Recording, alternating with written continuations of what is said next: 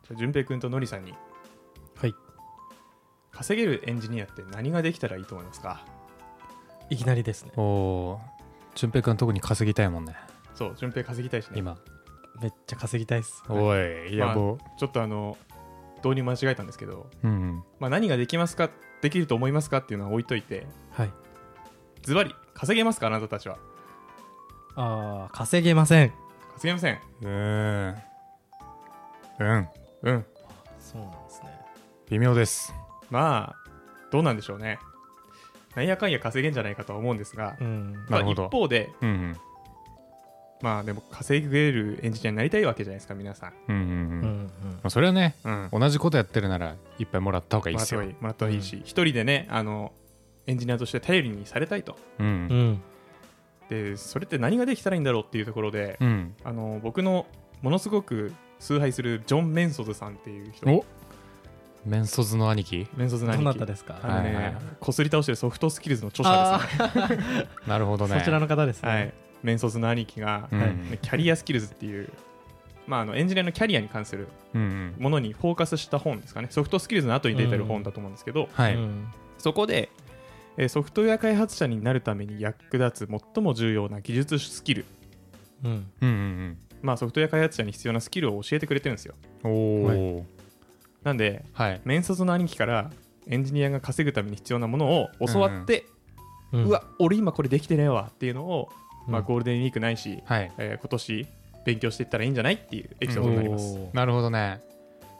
僕もでも言うてあのソフトスキルズ読んでるんで、はい 多分全部当てれますね。なるほどねはい。うーんどうだろう ねどうせ体鍛えろとか言うんでしょいやーちょっとそれはお楽しみに ちなみにあの技術スキう。ルなんはで、い。あ技術スキルな技ん術スキルなんあで技術スキルなんだ全。然ソフトスキルじゃないですはいはい。あそうなんだ。はい。えあマジか。マジではいなんでじゃあちょっと順平がやっぱりあの中堅エンジニアになるのをちょっと我々はサポートしていきたいので、はいうん今の順平君の状態をちょっと健康診断していきましょううん。あじゃあ順お願平いします診断。順平診順断平稼げるかどうか診断ってこと。順平稼げるか診 断おおー。露骨だなうん。であの結構個数あるんであそうなんまあだポ。ンポンいきますはいであと記載に記載がねちょっとねふわっと書いてるというかまあ大まかに書いてるのでまあ、俺とのりさんでこれについてはこんぐらいできたらいいんじゃないみたいなのをちょっとワイワイ話しながうんうんうらん。進められればなと思ってます、あ了解です。はいで最終的に順平の年収出すと。あそうそうそうそうそうはいはいはいそうそうそうオッケー。推定推定すごいなうん推定年収。こういう案件あります。こういう案件ありますみたいなあーよくある転職サイトみたいなこ。のぐらいならこここでこういう条件で働けます、うんうんうんはいじゃあちょっと12個もあるんでサクサクいきますねはい。じゃあ1つ目1つのプログラミング言語っていうところではいほまあ何かの言語やれとう。うんうんでメンソーズさん曰く、まあ、どれくらいまでやるべきかっていうところで言うとうん。うんうん。まあその言語の得意不得意っていうところが見えるところまでえーっと勉強してくださいで一つのコードでに対してなんか俺はもうこれで開発ができるぞっていうぐらいまでやるのがいいですよって書いてましたえーと一一つの言語内での得意不得意ってことですかあそうですそうです例えば何でしょうね Python で言うとはい。うん厳格な型定義がないから、うんうんうん。まあ、多分大きいコードを、あうん違う大きいソフトウェアを作るのにあんまり向いてないかもしれないねとか、ああのー速度的にもなんか Go とか Rust じゃなくてなんだっけ Rust かと Rust かには、まあ、劣るよねみたいな話とか、うんううんんまあ、その辺を理解できるとこまで、えーちゃんと学びましょうみたいなこと書いてましたねなうるほん。どなるほどね。でこれ結構ふわっとしてて、はい。まあ、個人的にどこまでやったらいいんだろうって考えた時に、まあ、なんとなくチュートリアルとかをやって体系的に言語でできるものを学んだ上で開発プロジェクト一つうんうん完遂して技術書も一個やりきるぐらいかなとか、ううんんなんとなく想像してました、なるほど。むずいっすね。なんか言語ってさ、どこまでやっていいかわかんないというか、なんか、いざ深掘りしようとなったら言語以外が必要になりすぎるときないなんか。まあそうですねてかまあどこまでもいけますよねうんう。んいやーちょっと足りてない気がしますね僕はそこまで嘘だって Java 何何取ったん ?Java なんとか取ったじゃん確かに Java シルバ 言った瞬間渋い顔したけど。ーちょっと怪しいなまあでも資格取って うん。やりきったとはちょっと正直思えなくて僕も、うんうんうんまあだからなんだろうね使えるようにならないよね資格ってうんそうですうなんんか読めるしわかるけど、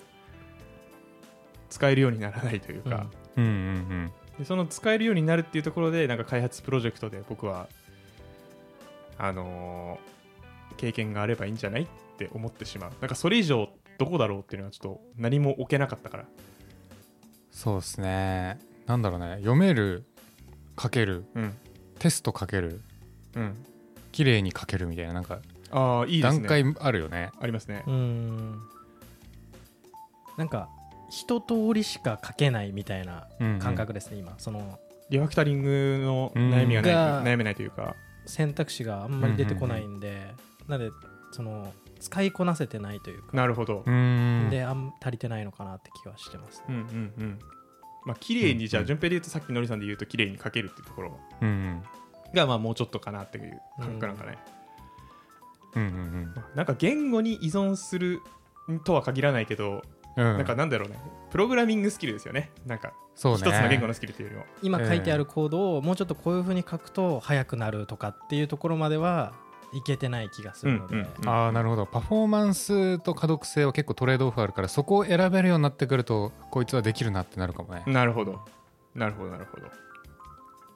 というのが一つ目、一つのプログラミング言語でした。はい、うんうん二つ目、はいコードの組み立て方っていうタイトルなんですけど、まあこれは分かりづらくて、はいえー分かりやすく言うと、コメント書かなくても理解できる読みやすいコードを書きましょうです。なるほどあはい、さっきのやつ言語に入れちゃいけなかったんだ入れちゃゃいけなかったですね。なる ほどあじゃあ言語できてんじゃないかもしれないですねそう君は稼げるエンジニア一個目12分の1ね。 12分の1うんで、そコうーしましょうドの組み立て方がさ多分綺麗に書くっていうところだと思ってます。うんうんうんうん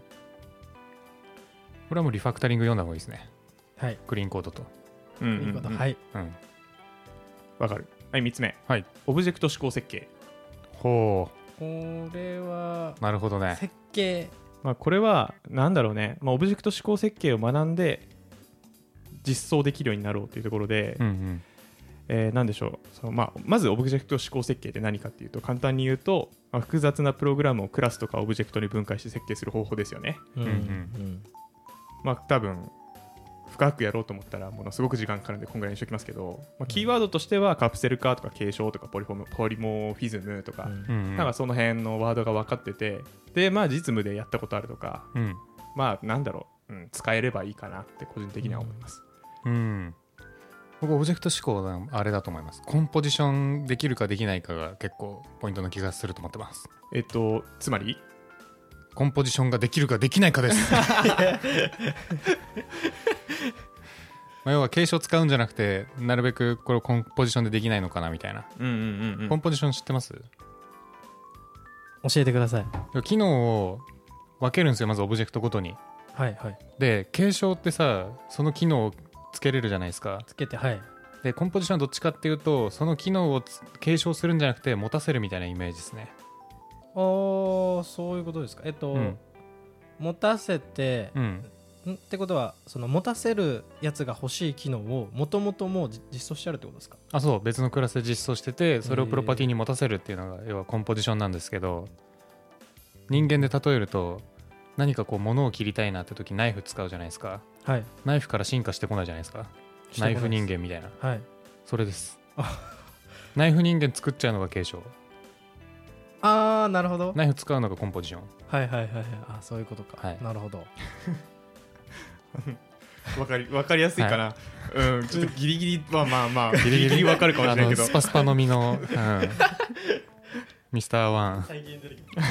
はいっていうのではいオブジェクト指向設計3つ目ですこれ罰かもしれないそれで言ったら、うんコンポジション僕出会ったことないですそれちなみに多分使ってると思うよ質問なんですけどあ使ってる依存性と何が違うんですかん依存性というか依存性と同じじゃないですかあってことですよね依存しますあわ使かっりましたたわらかりましたわかりましはいた依存性注入的な話ですディかペンデンスあしますああはいはいはい使ったことありましたはいチュース違いますはい、次4つ目ですね。えーアルゴリズムとデータ構造です。はい、これはですうねん、えーっと、まあ、大学で学ぶのが大体これですね。うんうん、うん大学の情報システム工学科とかで学ぶのが大体これなんですが、アルゴリズムとデータ構造ってふわっとしすぎて具体的になん,、ね、なんやねんとうんうんうん思うと思うので、まあ、まずアルゴリズム、うんえー、相当アルゴリズムとかが、探索アルゴリズムとか、ああうんその辺なんか分かってますかっていうところで、その辺知らなきゃいけないんだまあって書いてますね。知ってるわ知ってるんかい、知りません。まあ、バブルソートクイックソート、うんまあ、並び替えのアルゴリズムというかなんだろうやり方手順そうだね聞いたことない聞いたことはあるっすけど、あーなんかその音の機能、うん若干実装したこともありますけど、なんかもうえ、型型通りというか、ラムダでなんかうん型通りに Java で作ったみたいな感じだった気がするんですえけど、相当自分で実装したことあるのなんかこのあります。この時代にえないですかその相当の機能を借りて僕は授業であるけ実ど装したってことか。僕はああんまりないよ授業であるけねどなんか普通はないかなだからもうすでにあるはずだからうね、んあそれを使った機能を実装したってことかもしれないです。あそうだよね多はい、分、分はい。うんそれならありえる、まあ、並び替えですね、相当アルゴリズム。あとは探索アルゴリズムで、線形探索、二部探索、ハッシュ探索みたいなのがありますね。ええっと、配列がバーって並んでて、前から見ていくのが線形で、線形探索で、二部探索は半分に分けて、うんえーどっちにあるってやってるのかな、二部探索で、うんハッシュはもう普通にハッシュとしてキーバリューがあって、うんあここのキーのやつあるから、ここだわっていくのがハッシュですね。うえうんうん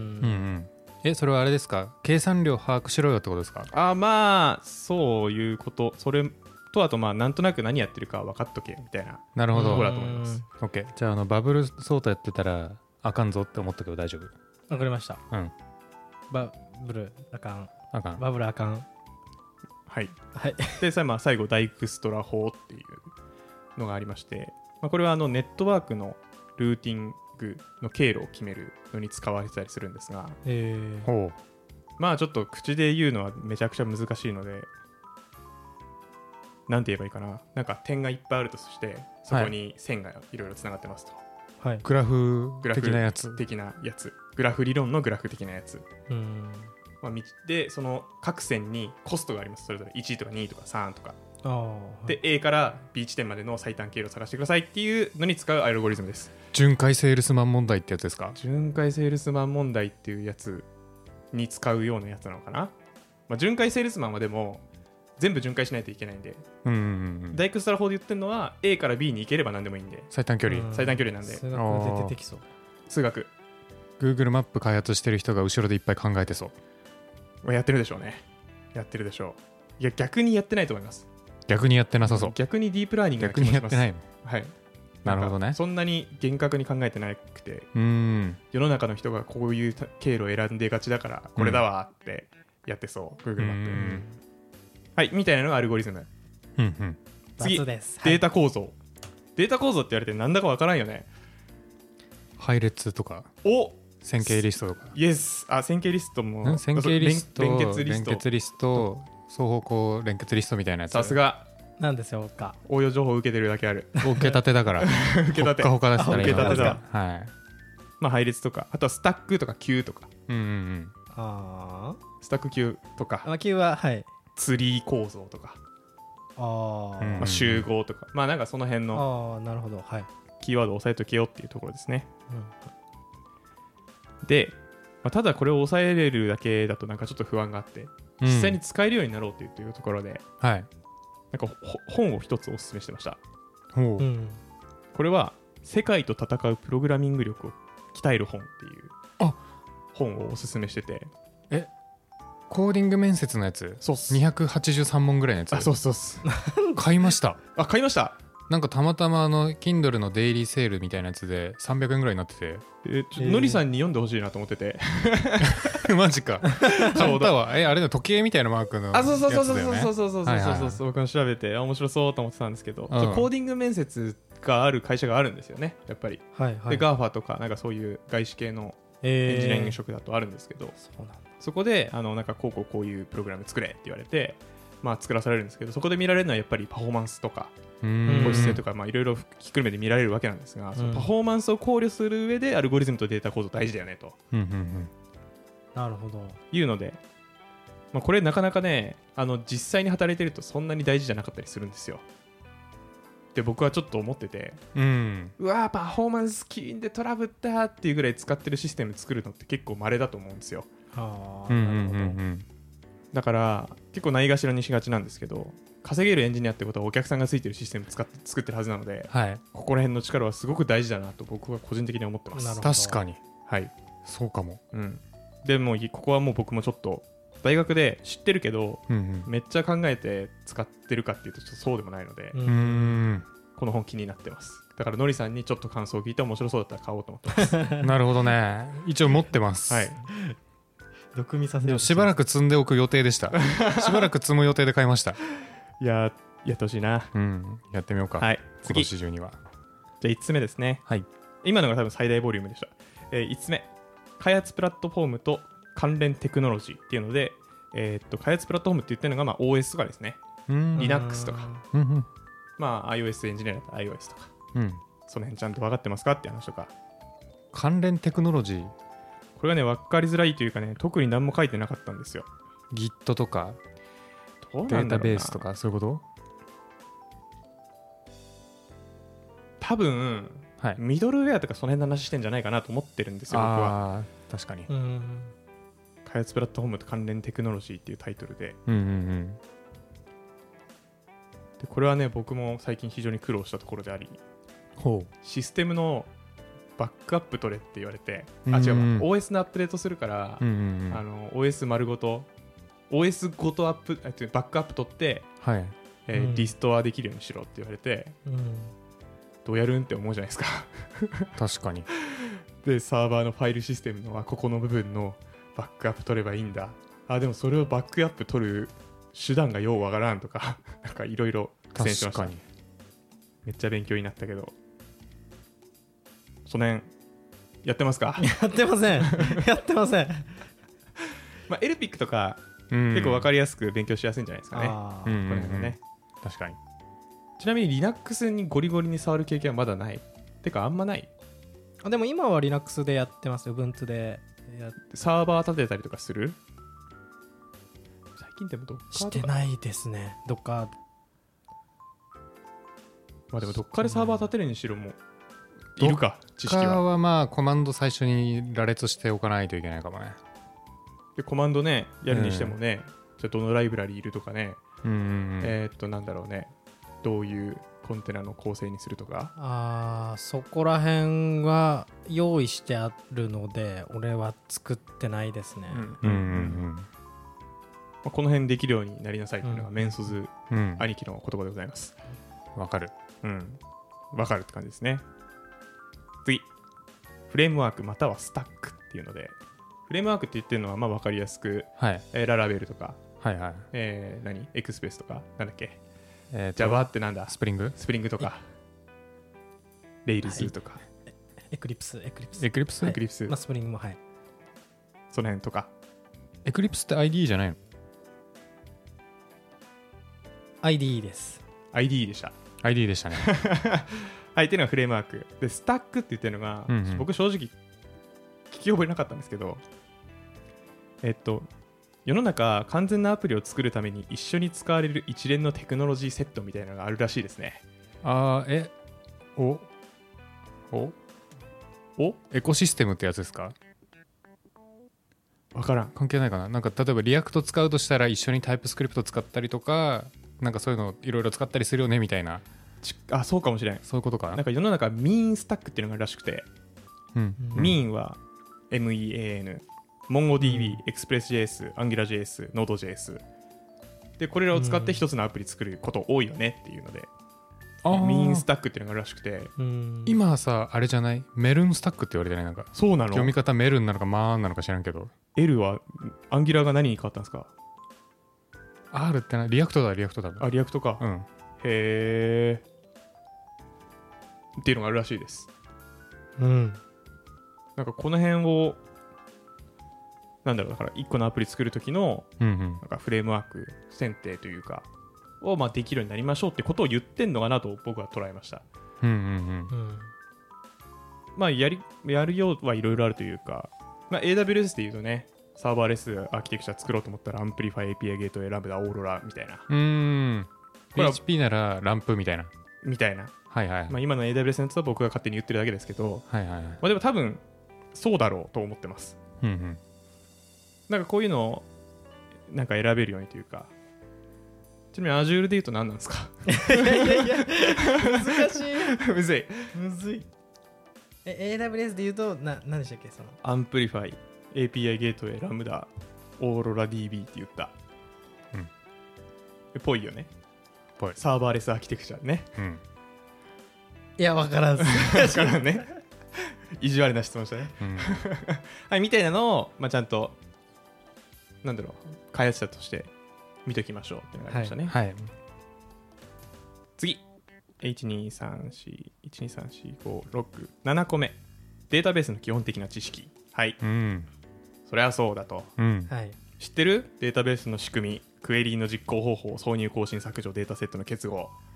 のし仕方ってことですか、うんどういう。しうんそう仕組みってじゃなくてあー仕方かやり方とかは、多分大丈夫だと思いますね。データベースの仕組みも知ってるちゃんと聞いたのりさんのエピソードデータベースの仕組みですか何のやつだっけわあトゥードゥーリスト書かなきゃみたいなやつそのその声は聞き覚えあるわ何話したか覚えてないけあま どあその声は聞き覚えあるアルゴリズムの話をしてましたねこの世界で美しあーあれいかあのトランザクションのやつトランザクションのは話いとか、はいはいはい俺、いました、それ。いやいないいない。まあっていうのはだから、まあ、データベースの基本的な仕組みを知っておきましょうっていうとうこんろで,、であとデータベースって言ってもまあいろいろ種類がありますとうんうんで、うんこのメンソズの兄貴は SQL とドキュメント型2つを知っとけと言うておりました、うん。うんうんまあドキュメメント型は MongoDB ですね、知らない。確かにうんまあ使われることが多いらしいキーバリュー型よりもドキュメント型なんですねちょっとこの辺僕はあんまりよく分かってないんですけどまあでも世界で4番目に使われてるデータベースモンゴって言われてますからあねまあ確かになんか言ってましたね、うんキーバリューって代表的ですなんだレディスとかあれレムキャッシュ D リとリーかじスゃもない使われてないレディスも結構使われてるイメージあレるデけィどスもね使われてますよねうんあれじゃない簡単なんじゃないあそっか知らないけ知どらなくてもいけるってですか分から んけど俺もあんまり詳しくないけど俺も詳しくし知らなかったけど使いだからうんリリースはいいのかもねうんはいっていうのはデータベースの基本的な知識を抑えましょうババックエンドエンジニアやってるのはねちょっとここは優先度を高めていいかなと思ってます、僕は、確かにうんデータベース絶対使うもん絶対使うそして絶対廃れないと思ってるそうですね、うん今さら超えないよな多分 SQL さはすがにねだってもうあれ誕生もう50年ぐらいじゃないうん超えるとしたら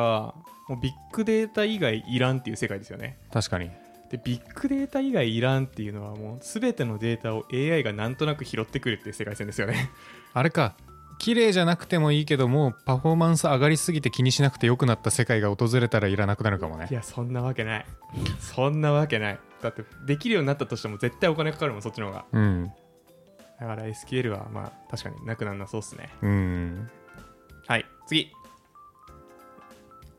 ソースコントロールシステムっていうので、まあ、Git っすね。あーなるほど Git 知っとけど。。さっきからちょっとずつ出したやつ後ろでちょくちょく出てくるなと思ってるけど確かに、のりさん、そうですね。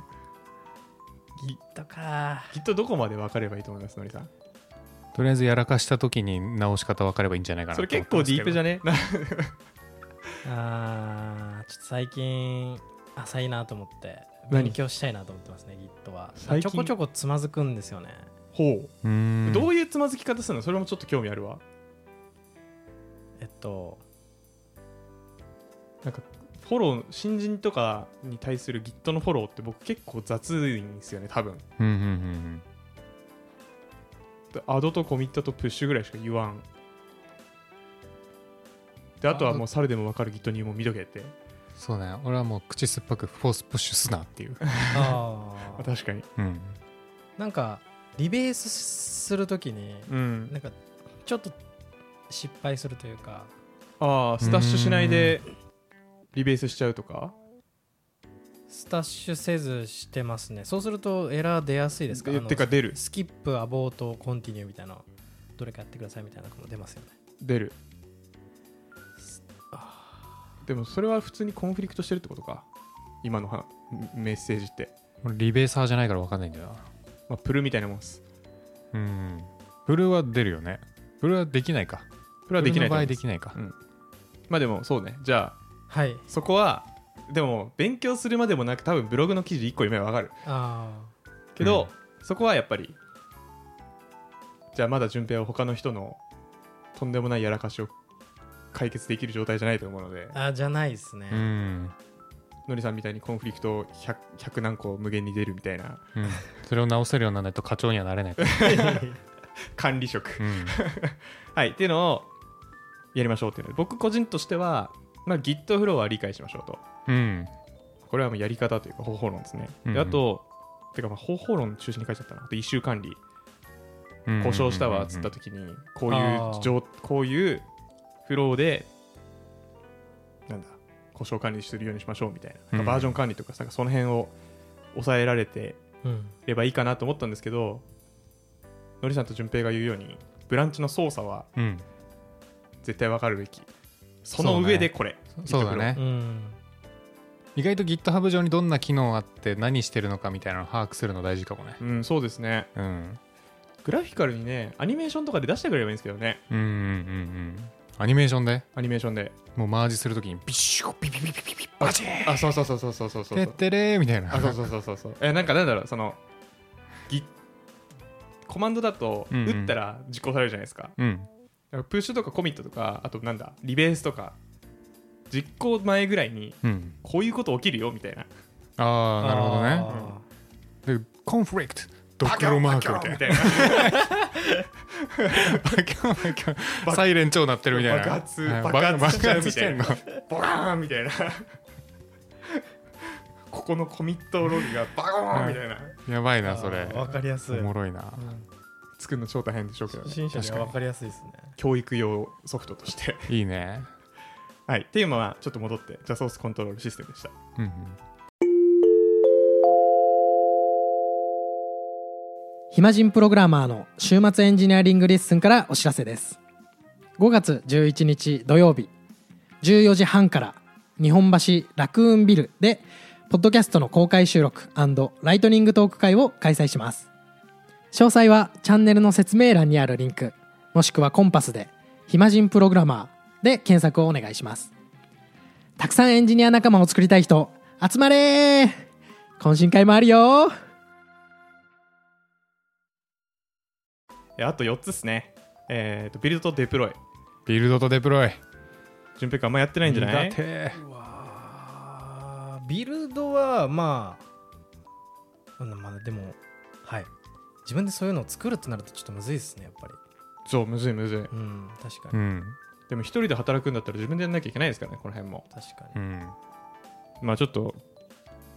噛み砕いて言うと、まあ、ビルドとデプロイって簡単に言いますが、えっ、と、ビルドは、えーなんだろう、ソースをコンパイルするとか、あとは、なんかテストを実行するとか、うんうんうんいうのがまあビルドですね。で、デプロイは、まあ、文字の通り、動く環境にデプロイする、ソースコードをデプロイする。で、まあ、この辺は、まあ、ステップ1としては、手順書作るとかなのかな。で、ゆくゆくは CICD つうんうの、んうんえーパイプライン作れるようになるっていうのが、コールかなと思ってて、確かにこの辺、僕はやった方がいいんですけど、僕は CICD、正直、1回か2回ぐらいしかやったことないので、うんうんちょっとサクッとできるようになりたい。うんわかるなんかねやんなきゃいけないなーって3年ぐらい思ってる気がするうん、ただねこれねどうなんだろうな周りでできる人いない状態でサクッとやるじゃないですか、うんうんで何かあって僕がいなくなった時に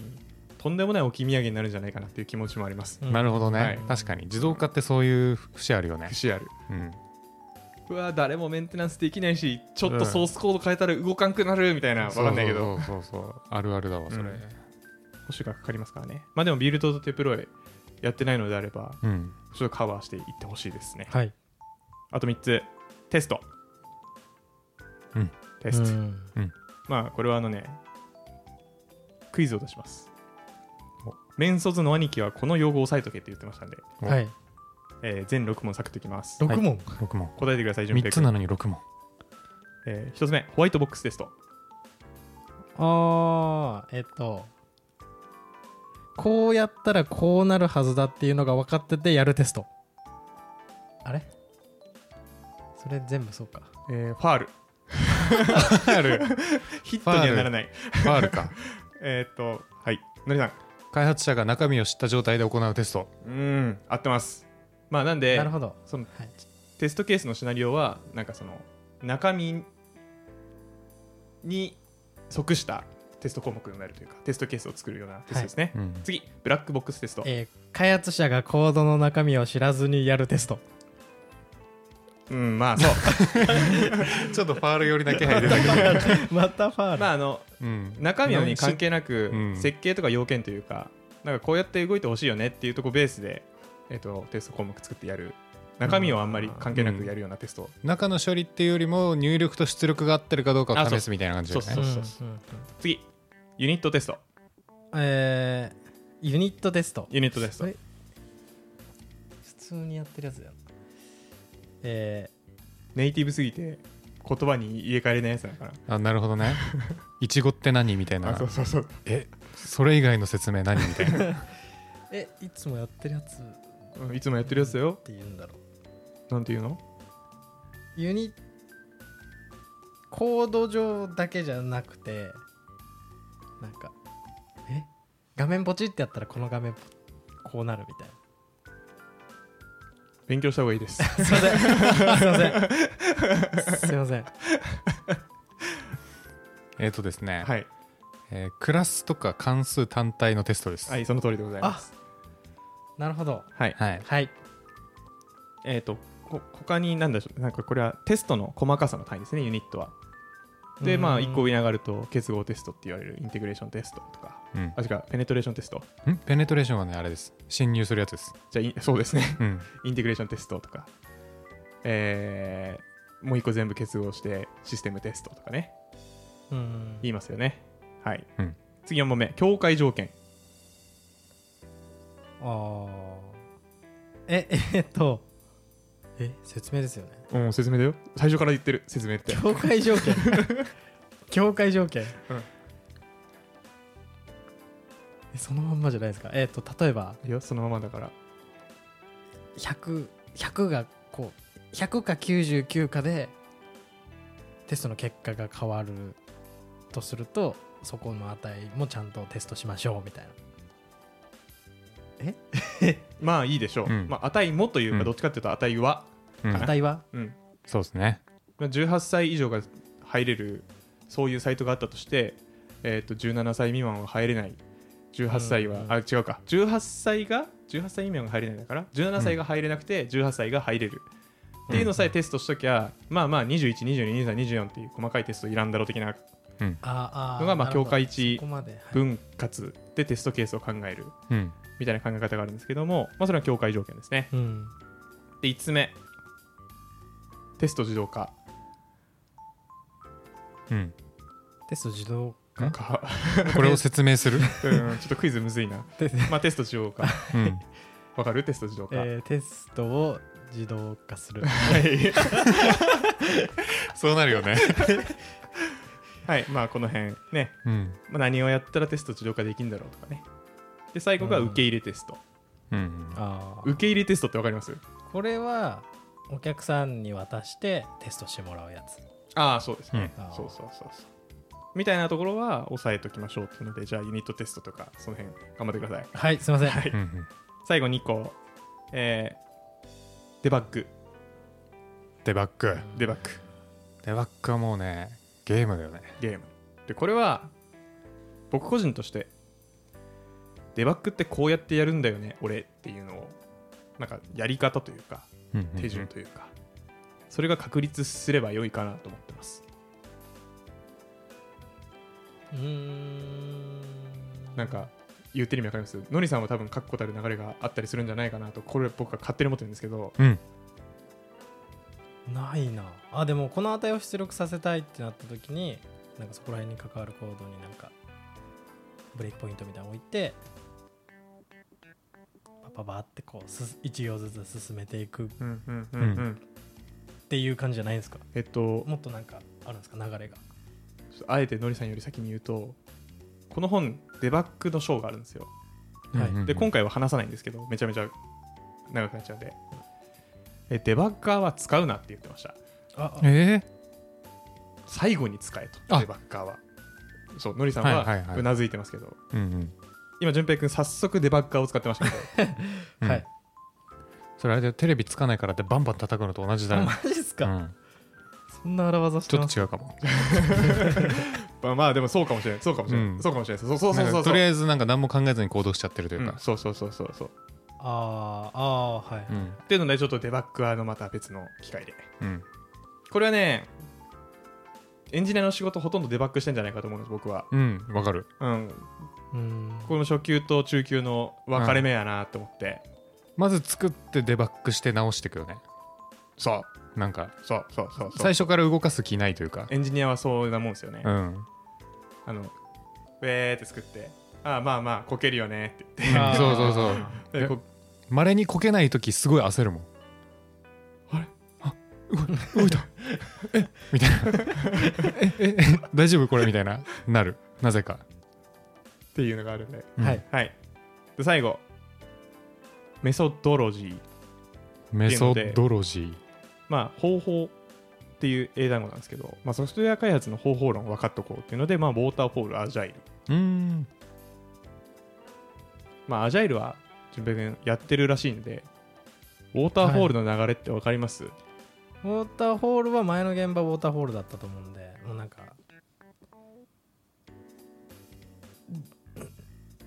順番に順番にこう全体を一つを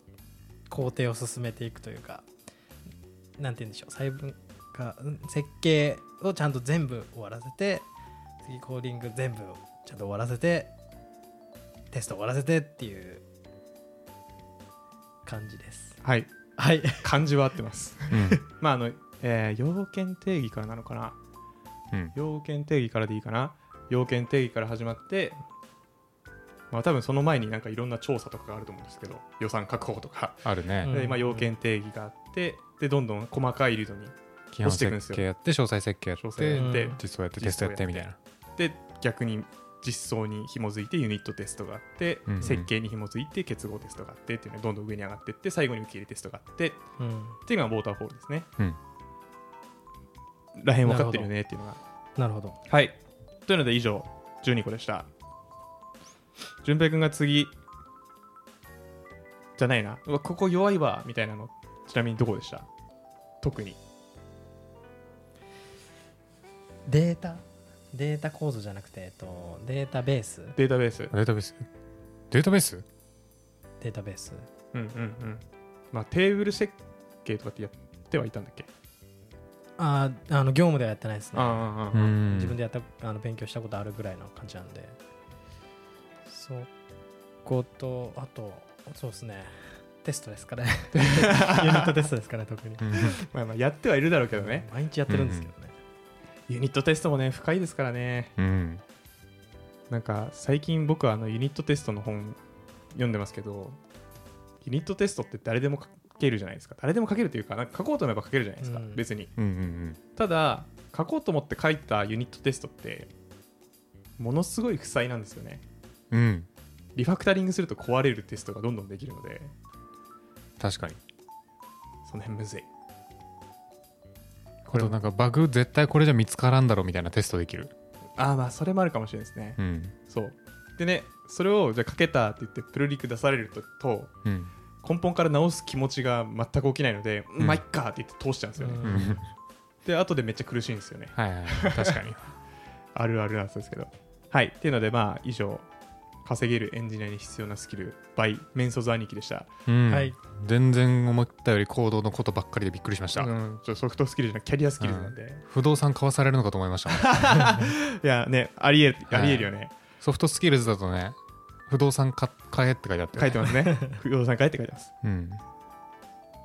というのでじゃあアフタートークいきましょうかはいあの、はい今日実はすごい久しぶりの収録で、ですねあの僕ら3人でなんか資格を受けるから勉強したいって言ってはいはあぶち開けてたんですけど、まあ、一旦僕とのりさんの話しましょうかいうんでのりさんと僕は同じ日にはいああそうだね iPad のやつだか iPad のら試験を受けてきたんですけどのりさんなんかありますありますよなんすかまずね、うんあの僕基本あの応用情報を受けたんですけど、はい受けた理由としては海地からテキストもらったからなんですね理由あまずあのすごっいつだ令和4年度 去はいはい年はいの秋テスト向けのやつだったんで、はいはいはいはいあんま古くなったらこれ使えなくなっちゃうなと思ってあそうですね急いで受けたんですよはいで、えー急いで受けたんですけどあれやっぱ基本情報とは隙間開けない方がいいですね受ける感覚ああそういうことですね、はういんはいはいめちゃめちゃあのサボって受け入れましたうんああまあそうかもしれんうん確かに、なんならあのもらったテキスト7割ぐらいまでやって諦めましたもんあ全部やるので過去問の方も各分野1問ずつぐらいしかやってないえ基本情報とかぶってるからいいやって感じですかそうそうそうそう、へーあてかなんかあなんかもう過去問いけるし過去問8割ぐらいいけるからいけんじゃねえと思ってうん受けて自己採点したらまあ8割ぐらいん9割ぐらいいったかななんですごくコスパ良かったっす、ー、ああうんはいなのでまず絶対隙間開けない方がいいのとちょっと午後試験はね焦りますねどういうことですかあの何問だっけ5問ぐらいやるよねあれ確かはいまあ午後11問応用中情報は午後午前午後試験が図れてて、うんで午後は記述式の試験なんですねそうですね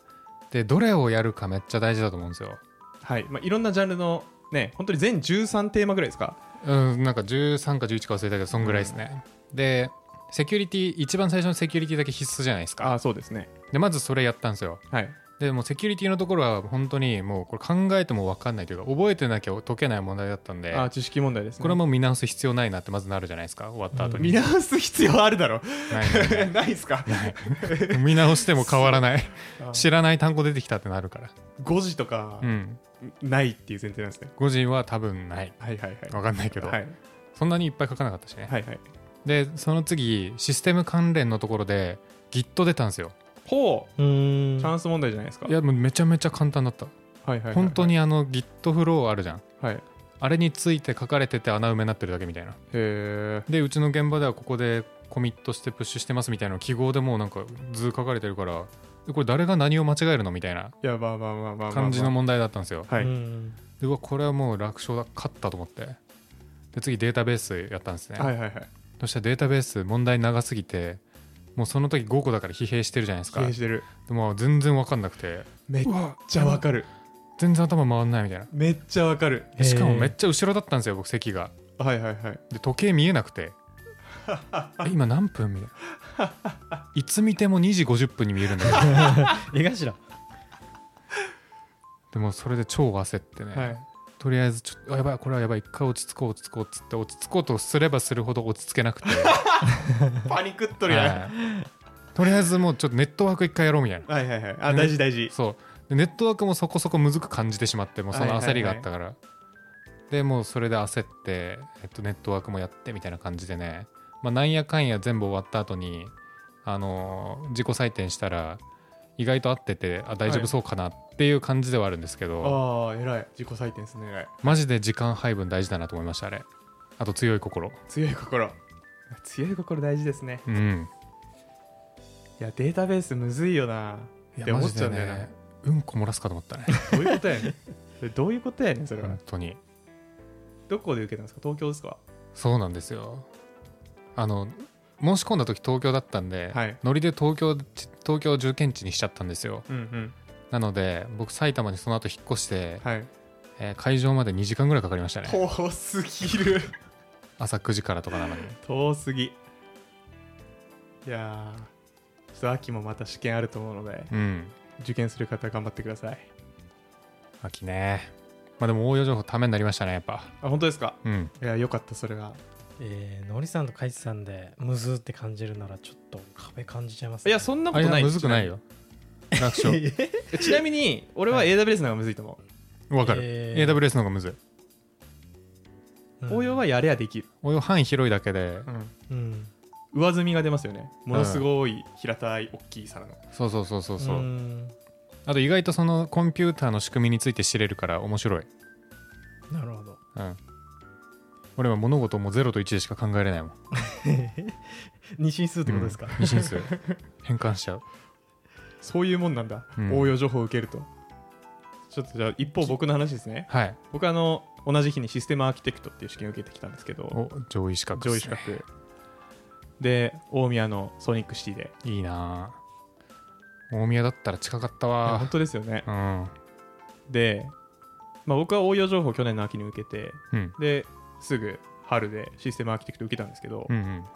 応用情報から期間空けない方がいいですねああそうなんだ えあれもはいマジえちょっと応用の上的な感じなんですかあそうそうそうまあ応用の上っていうか応用から上がものすごく枝分かれしてるんよ IT ストラテジストプロジェクトマネジメントセキュリティスペシャリストデータベーススタスペシャリストうん、システムアーキテクトちょっと専門的になるというかんとなんとなんとそうそうそうそうあそれの上積みを集めたのが応用情報みたいな感じ、ーあそうそううそうそうそうなるそほうどでまあ結構深いところまで出るんですけどはいでシステムアーキテクトは試験が午前1午後あ午前2午後1午後2うんうんの4試験で午前1は応用情報受かってればうんうん免除なんで僕午前2からだったんですけど、うんうん午前2と午後1はほぼノーベンでいけましたねあれは、うんへえまあ、やったんですけどはいは言いうてはまあでも働いててえっと働いてれば解けるいエンジニアとしてうんあそうなんだうんで午前2の試験はうん知識問題なんですけど、まあ、言うてもシステム設計とセキュリティが大体なんでうんうんまあわかるうんううんんで午後1は国語です国語応用情報の記述って知識問題出るんですよ、うんうんう応用ん情報出ましたよね知識問題出知らたないと解けないやつ出ますよね出た選択じゃねえんだと思ったそうそうそうそう、うんへえシステムアーキテクトは国語ですえ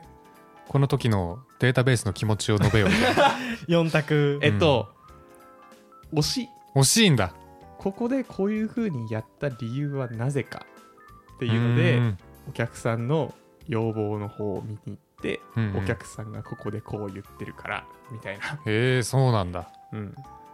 でも確かに応用からややその気配は出てたかもしれないあそうなんですねうんシステムアーキテクトね午後試験は午後の1はねマジ国語でしたそうなんだで午後2論述ですねこいつが問題でした論述論述うんえーっと120分の試験でうんうんえー、と問題が3つ出されるんですね、うんでそのうちから1個選んで、えーそれについて論述を書くんですよ、うんうんえー、と3000字ぐらいうんうんとんでもなく時間がないあそうなんだすごい面接、へーほぼへえ考えてる時間がなさすぎるあそうなん作り話は書けないと思いました僕は作り話書かなきゃいけないのへ作り話書かなきゃいけないですある程度えあの例えばですよ問題としては、うんうーんとあなたがじゃあシステムの、えーなんだろう更新をうんうんした業務経験の時に気をつけたことは何かとか、えあかえ業務経験に即して書いてくださいまマジ面接じゃんえマジ面接ですよううんんざっくり言うとねうん例えばなんかアジャイル開発をした時にユーザーストーリー作ると思うがそのユーザーストーリー作る時にあなたのそのユーザーストーリーの優先順位の並び替えの仕方とかうんうんえへーっとユーザーストーリー作る時の工夫を答えようみたいなっえうんていうので僕はこここういう業務案件でこういう役割で携わりましたうんうんうでん僕はこういう役割で携わってたのでここのテーマに関してはこうこうこういうことをやってましたで工夫としてこういうことをやりましたみたいなのをわーって3000字書くんですけどへえてか3000結構やばいねやばい受かる人みんなすごいそうなんだまあでも書き切りましたううんなんとかうもうん受かる可能性はゼロではないんですけどうん受かったらすごいと思いますあむずいんだむずい俺には難しかったいやまあ書けましたよもちろん受かる可能性もあると思ってますけどうんうんうんまあまず時間内に試験を解き終わるまでに俺は2ヶ月かかりましたあそんなに、えーうん練習問題10問ぐらい解いたんですけどもうんうありったけの問題解いたんですけどうんうんマジで書いたことないことなさすぎていシャやーペンでそうだよね思ったけどさあシャーペンせでそんなさなんか情報技術の試験なんだからさ PC でやらせろよいっやてめっちゃほん思とうタイピングなら余裕で終わるんですよそうマジであータイピング超余裕なのにねマジうん鉛筆になった瞬間ね、だってうわここの1行消してって思った時にガーって消してっはいはいはていういうのでまず2分かかるんですようんうんうんで3000字なんて100分でだからいん100分3000字だと1分30字うんうん1分30字ってやばくないだって60秒だよ、確かに2秒に1文字書かなきゃいけないうんやばいやばいねそれをずっとやり続けなきゃいけないんでしそょ、うそうそうそうそうそうそうでやばい僕なはまずもう手の筋トレから始めましたもんだ って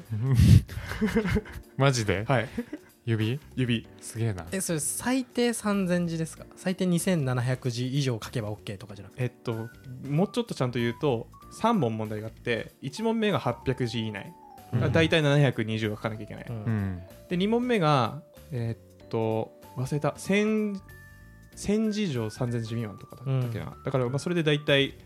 1300は書かなきゃいけないうんうんうんで最終問が600以上1600未満とかでまあこれも800ぐらい書かなきゃいけないっううんうんんていうのは大体、まあ、3000字いかないぐらいなるほどうんうんうんあの何文字以内ってきついよねきついうん 応用でも結構あったわまあでも言うて2 3 0文字じゃないですかいやまあそうなんだよね何百とかなかったね何百でしかうもん何百むずいのが原稿用紙にか渡されるんですけど、うんその段落とか分けるとか、うんえー箇条書きとかした時のあの余り、うんうんあれノーカウントなんで今自分が何文字なのかっていうのを考えながら書かなきゃいけないえーそうなんそうっすえパソコンでやらやるいべやき本ですよ当ねだよねえ本当だよねそれは本当に早くパソコンにしてほしいわ、あまあ、っていうので、まあ、やったんですけど、まあ、ただその業務経験があれば別に難しくない資格だと思いました僕はーうーんうんで、まあ、周りの人は結構年齢ちょっと俺より高い人が多かったんですけどあそうなんだえーっとそうですねなんでシステム設計とかのうんうん結構あのなんだチームリーダー的な開発チームリーダー的な動きをしてる人はあのまあ別に取れる資格なんだろうなっていううんうんうんうん肌感だったんで、ぜひチャレンジしてみてくださいできそうな人はうんまあでもこれは応用受けてから開けても僕はいいと思いますそんなに難くないんでうーんペーパーテストはシステム空きかちょっと僕はでもどっちかっていうとネットワークスペシャリストか DB スペシャリスト取りに行きたいですね次あっちはあれですもんね論述ないですよねわかんないっす確かなかったんであっちはもう本当にディープたにだただ詳しく知識なんなきゃいけないんでしょ多分知識必要、うんうんはいつうので iPad の試験レポートでした、受かってるといいですね3ヶ月後2ヶ月後あれ上位資格は年に1回なんだっけはいなるほど、えシステムアーキテクトはもう一回受けてと思ったら俺はもう来年ですの春になるんだはい俺も受けてってなったら来年の春になるんだあそうですそうですははい、いはいはいじゃあ終わりましょうかーはいじゃあそうですね皆さん稼げるエンジニア目指してうんスキルつけていきましょうということで、はい、ゴールデンウィークも頑張っていきましょう順平の年収はいくらでしたああえってかマジでうん頼む頼むそういうサイトで言うと500万ぐらいで出るんじゃないそういうサわイかトるだそとあーういうサイトならなる500ほ万どぐらい出る確かにうんそうやってちょっと高高めにしてると思いよますく見せてくるうん437万あでもまあまあま半う端あんめっちゃ半端でもまあリアリティ出してるうん全然いいですそれではあいいんだいしょうがないですしょう 今のスキルなら謙しょう虚がなない姿勢はいはいうんじゃあまた次回はいバイバイはい暇人プログラマーではあなたのフィードバックを募集していますちょっとやり取りしたい人はメール気軽に送りたい人は Google フォームツイートをお願いします詳細は説明欄を見てくださいポッドキャストのフォロー、コメント、評価してくれるとバカ騒ぎします。それではまた次回。暇人プログラマーからお知らせです暇プロメンバーとメンタリングしたい人を募集しますどうやったら中級エンジニアになれる悩みを相談したいなどなど相談内容は何でも OK ですメンタリングを通じて何か気づきを持って帰ってもらえるように頑張りますエピソード説明欄の方ではなく番組説明欄の Google フォームから日程を選んでお申し込みください料金はもちろん無料各日程先着1名なのでお早めに